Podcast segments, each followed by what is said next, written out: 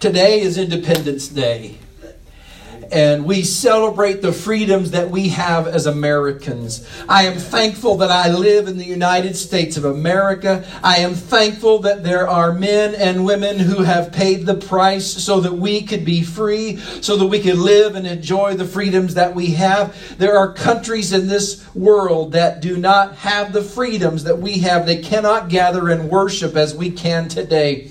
They have to do so in secret.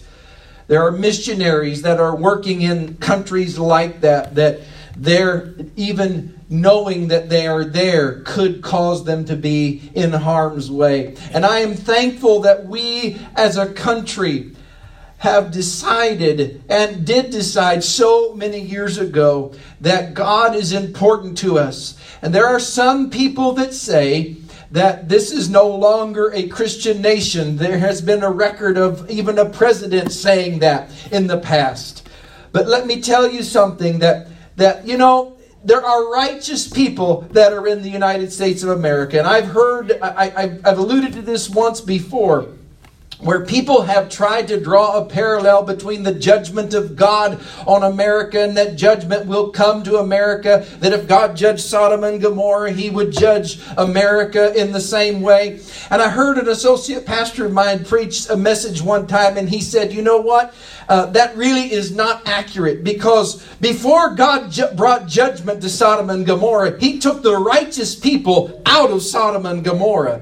So there is judgment coming, but judgment judgment will not come upon the righteous. Now, if judgment comes and there is catastrophe that comes and no Christian is affected, then perhaps we can say that that's God's judgment upon a particular area or region or, or people or whatever. But as long as there are righteous people here, this is a Christian nation because when God looks down, he sees people who are serving him. And this nation is a nation how we decide that it should be. And although there are some things that are out of our control, and there are people that make decisions, sometimes ungodly ones, that we don't agree with, that the Bible no longer supports, as long as there are righteous people here, and as long as there are people that will uphold the biblical truths and values that this book and our founders intended to be, then we will be a Christian nation because there are Christian people here. I normally go into kind of an extensive overview of our Christian heritage as a nation on this particular celebration of Independence Day. I usually do that. And I remember some of the things that I've shared with you in the past, and I want to challenge you to look into your godly heritage. Uh, wallbuilders.com is a great place to go. It's the ministry of historian David Barton, and what he has done is he has gone to gone extensively to delving into the Christian footprint that our founding fathers and our leaders of days and centuries gone by, all the way dating back to Plymouth Rock and forward. And he documents this in a methodical way. He's a historian. And while some people may try to erase this godly heritage, it's still there. Some of you don't realize that in the early 1800s, just 200 years ago, that even the nation's capital served as one of the first megachurches. There were a thousand people that would cram into there for Sunday services in our nation's capital. And there were politicians, there were people from all around. It was a church service. Some of you are, are really puzzled by that. Uh, but it's true. You can look it up in your history. but today, I'm not going to delve into the extensive history of God in our country because it's there to be found and it's there for people who uh, who want to know it. And uh, you can probably look up my message online from a year ago and hear some of that, maybe two years ago. Uh, but what I want to talk about today is I am free. I am free. We've talked about it, we've sung about it. I am free.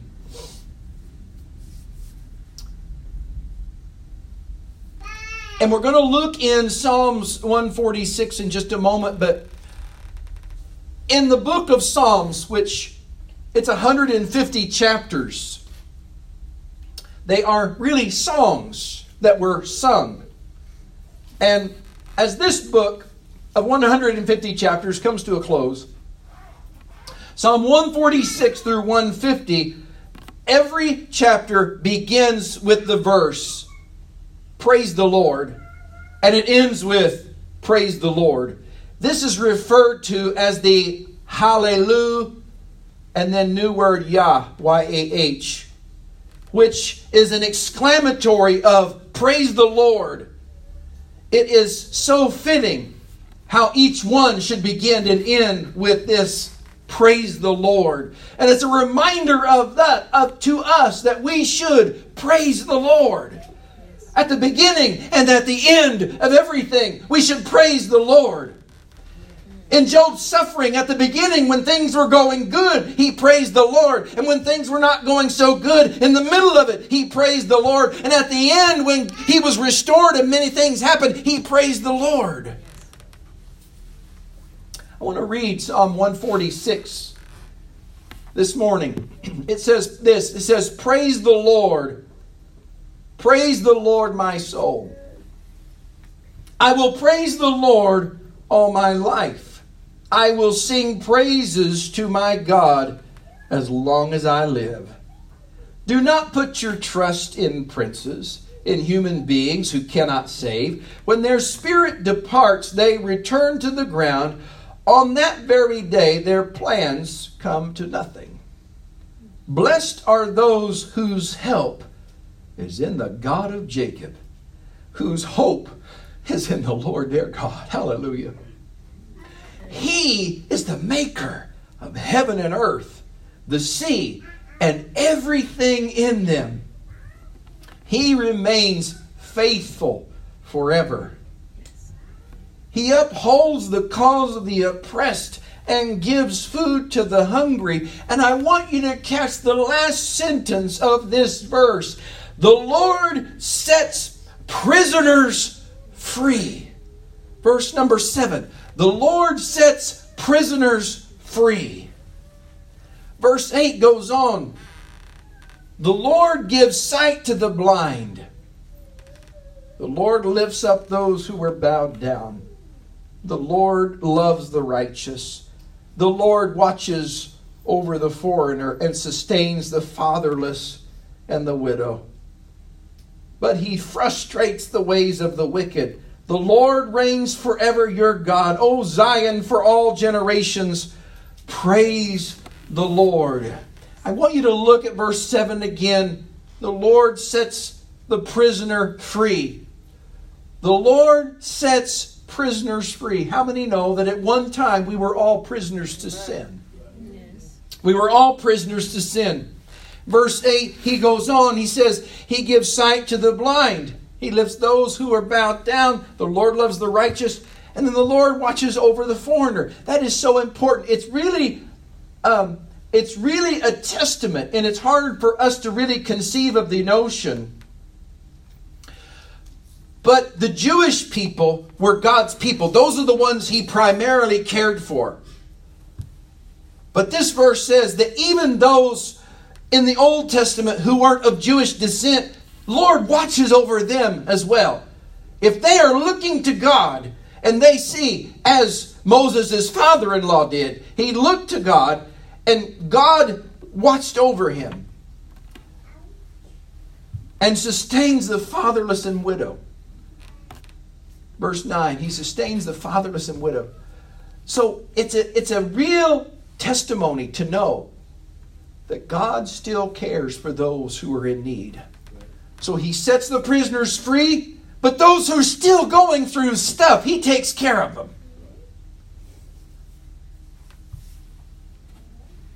In the first part of Luke, we read about how the devil tempted Jesus for 40 days and he did his best to get the Messiah to set aside his deity and allow the devil to expand his influence in the world.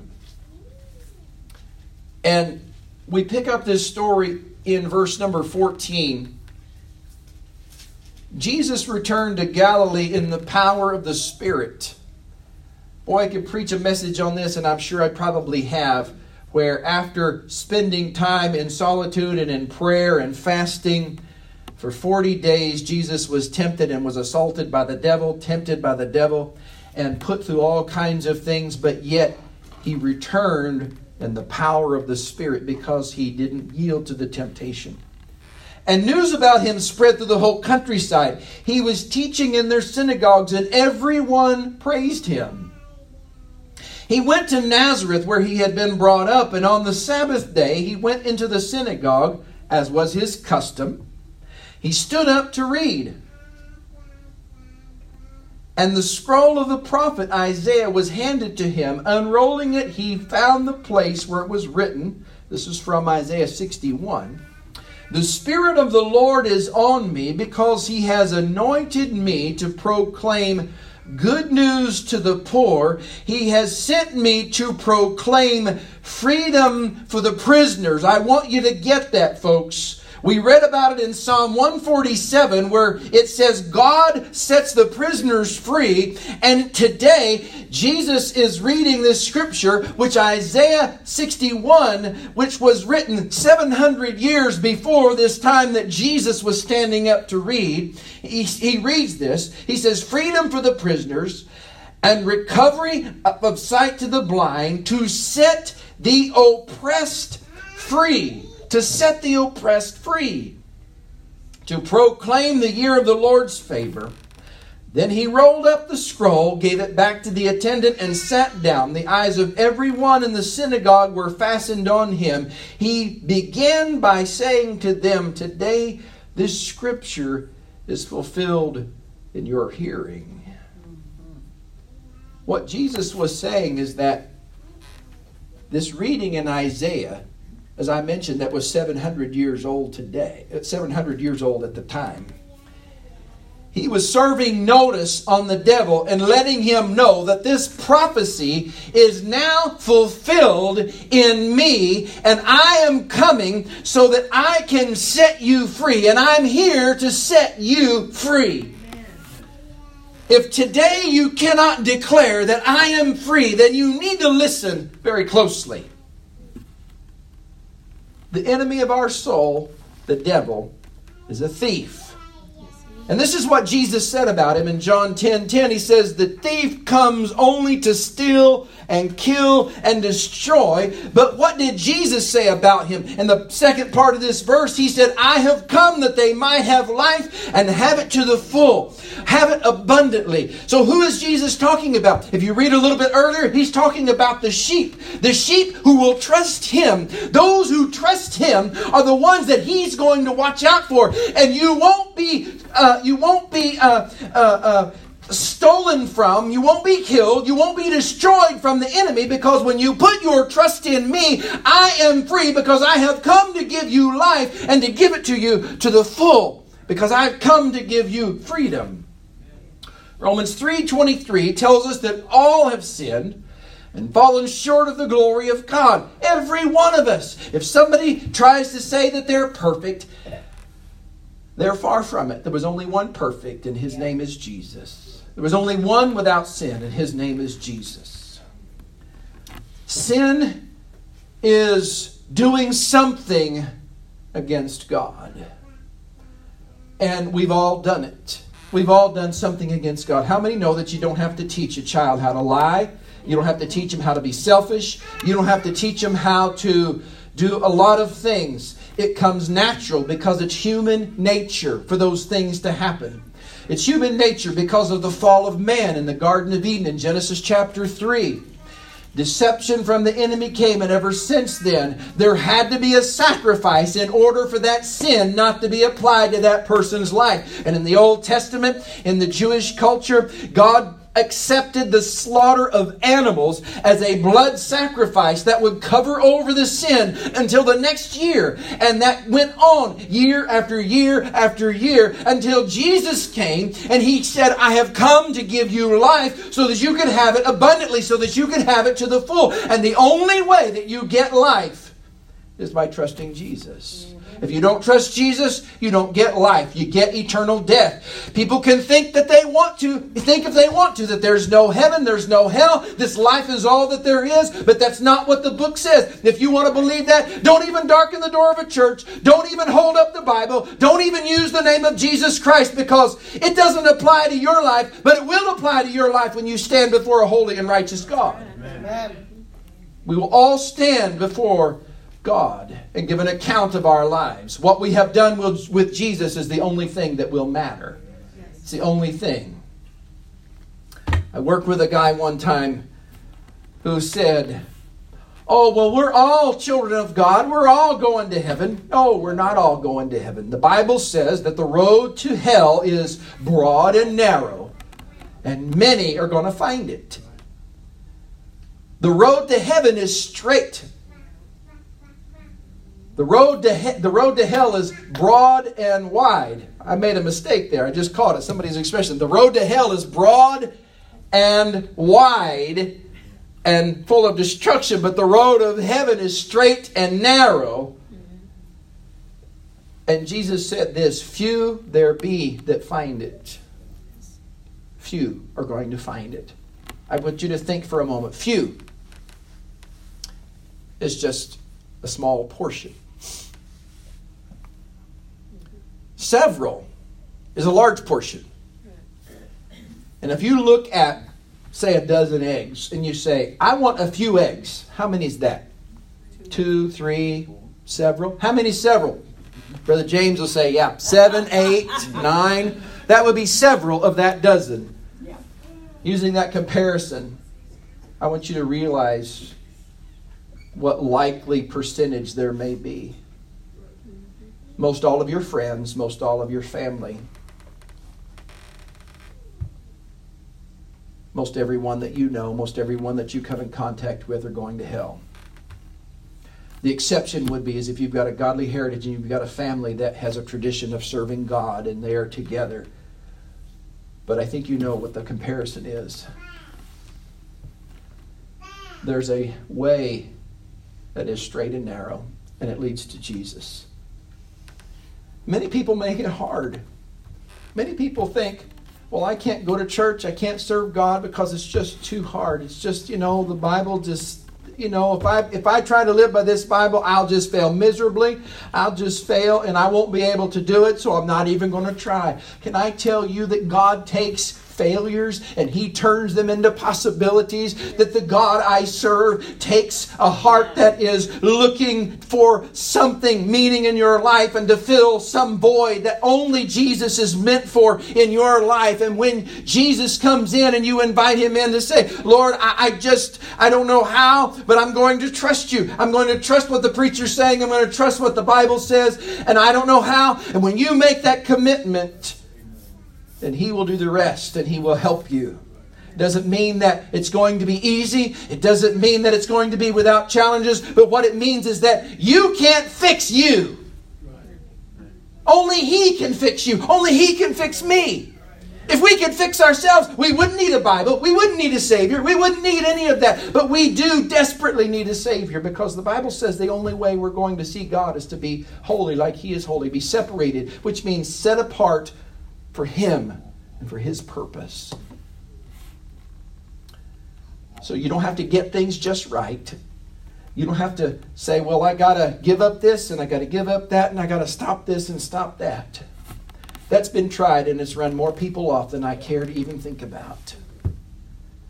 God doesn't call me to change your life. He doesn't call me to call out things in your life. If He did, I would. And I've done that in some people but I'm not going to do it on my own.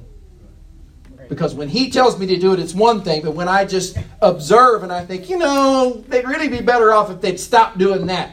I know that, and they probably know it too. It's like my grandpa said one time. He said, You know, don't tell people that how they're living is wrong and what they're doing is wrong. He said, They already know that. Just tell them that Jesus loves them. Just tell them that Jesus loves them, and He does. He loves you, He loves each one of us. But it's really so simple. Romans 9, Romans 10, 9 and 10 says this if you declare with your mouth Jesus is Lord and believe in your heart that God raised him from the dead, you will be saved. That's it. That's all you have to do right there. You will be saved. Jesus is Lord, and I believe in my heart that God raised him from the dead. That's all that you have to do. That's what the Word of God says.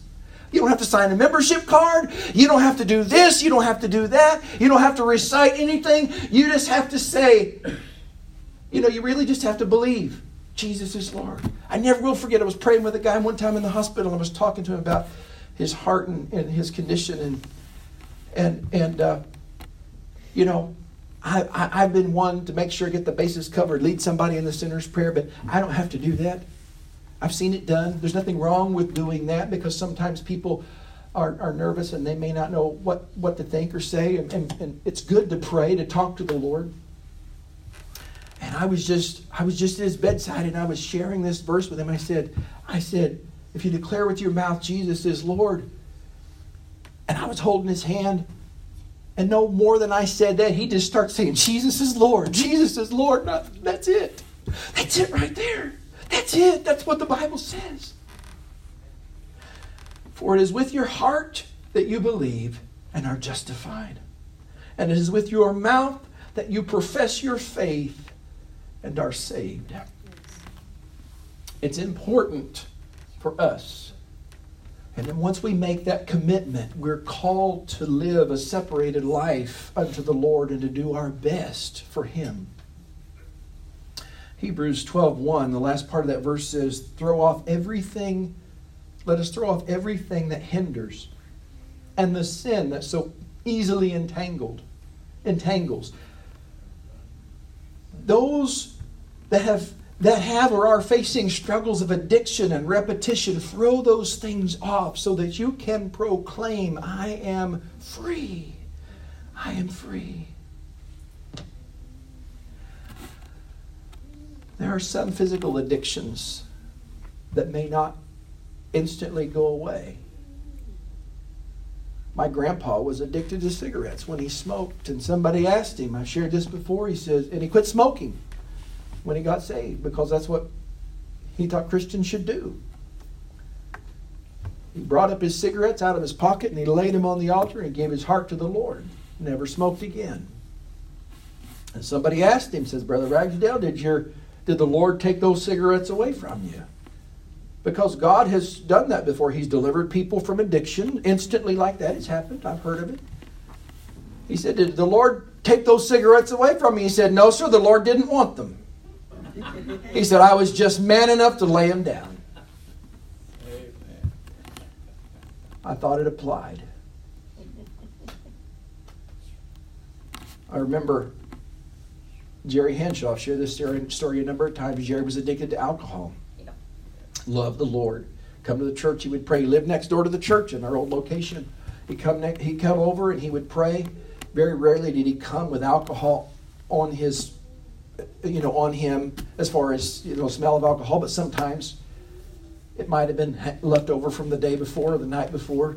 But he loved the Lord, and we'd gather around him, we'd pray.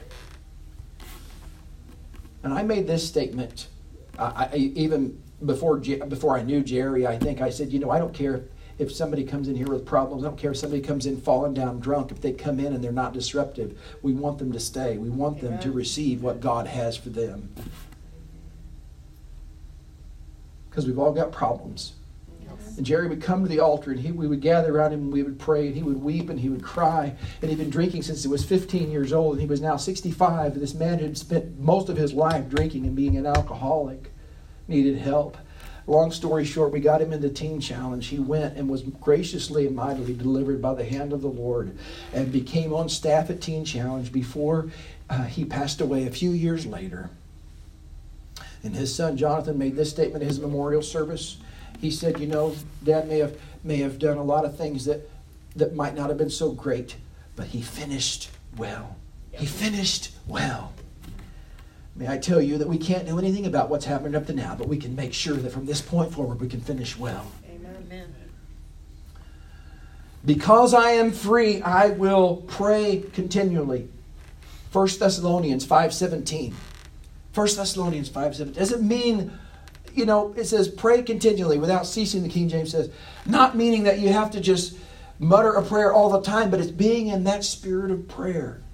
Having that prayer closet experience, that prayer, that prayer space that you go into, that prayer time, having that is, is who you are.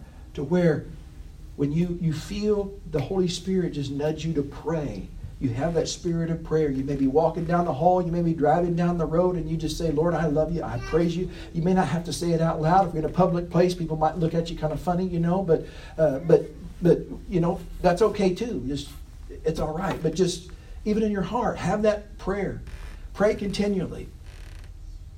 I've mentioned this over and over. Pray. Number two, read your Bible every day. Jesus said that, that his word should, in John 15, 7, 17, Jesus said that his word should abide or remain in us if we are to abide or remain in him. Yes. And then Hebrews oh, uh, 10 25 talks about how that we should attend church, we should gather together. It says, Let us not give up meeting together as some are in the habit of doing, but let us encourage one another all the more as you see the day approaching. There is a day approaching, church, and it's fast approaching when he's coming back.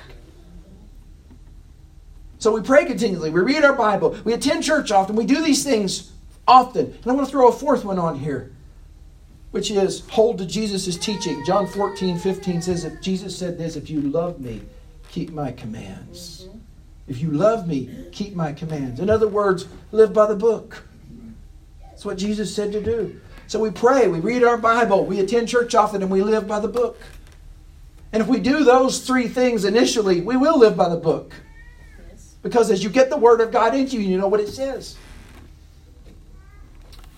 Galatians 5:1 says, It is for freedom that Christ has set us free. It is for freedom that Christ has set us free.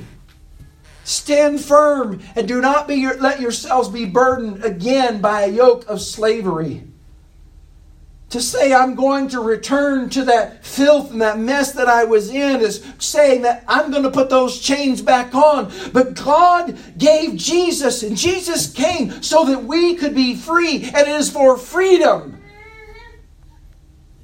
that we could be free. I want to close with this verse this morning out of Revelation chapter 1, verse number 1 the revelation from Jesus Christ, which God gave to show his servants what must soon take place. He made it known by sending his angel to his servant John, who testifies to everything he saw. That is the Word of God and the testimony of Jesus Christ. Blessed is the one who reads aloud the words of this prophecy, and blessed are those who hear it and take heart to what is written, because the time is near. John, to the seven churches in the province of Asia, grace and peace to you from him who is, and who was, and who is to come. And from the seven spirits before his throne, and from Jesus Christ, who is the faithful witness, the firstborn from the dead, and the ruler of the kings of the earth. And this is what I want you to get this last sentence in verse number five. To him who loves us and has freed us from our sins by his blood and has made us to be a kingdom and priests to serve his God and Father. To him be glory and power forever and ever. Amen. That was verse 6, which I didn't include there.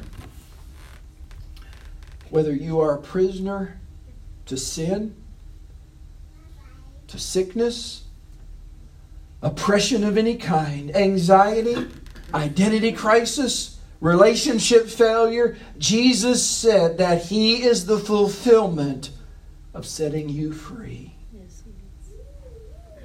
Only Jesus can free the prisoner. Amen. Only Jesus can set the oppressed free. Don't leave here today until you know that you can confidently and from the depths of your heart and your soul proclaim, I am free. I am free. I'm free from the chains of my past. I'm free from the decisions and that were bad of my own making. I'm free from the oppression of others' decisions in my past. And I'm not going to use that to allow me to live in bondage anymore. But I am free today, once and for all, through the power of Jesus Christ and through his blood. Would you join me in prayer this morning? Father, I thank you because you have come so that we could be free. I ask, Lord, that right now you would just allow your Holy Spirit to touch through each heart and each life, whether online, whether here in person. Jesus, I will be free from sin, from oppression, from sickness, from anxiety, from worry, in the name of Jesus. Thank you, Jesus. Right now, I'm going to give you that opportunity. We read together what the Word of God says that all you have to do is believe in your heart that Jesus is Lord and proclaim. Believe that God has raised him from the dead and, and declare that he is Lord. He is Lord. Jesus, you are my Lord. Hallelujah. You are my Lord. I trust you. Lord, I trust you and I believe in you and I believe that God raised Jesus from the dead. And according to your word, I am saved. I am free from that bondage and from that past. In the name of Jesus, I am free. You have set me free, God, from sin, from sickness, from disease, and I will trust you in Jesus' name. I will live in the freedom that you have provided for me. I'm not going to believe what the devil has told me because Jesus, you said that he's a thief, he's a liar, he's a destroyer. But Lord, you have come so that I could have life and I could have more abundant life and have it to the full. And I leave behind those lies of the enemy and I embrace the fullness of life that you have provided, Jesus, right now. In the name of Jesus.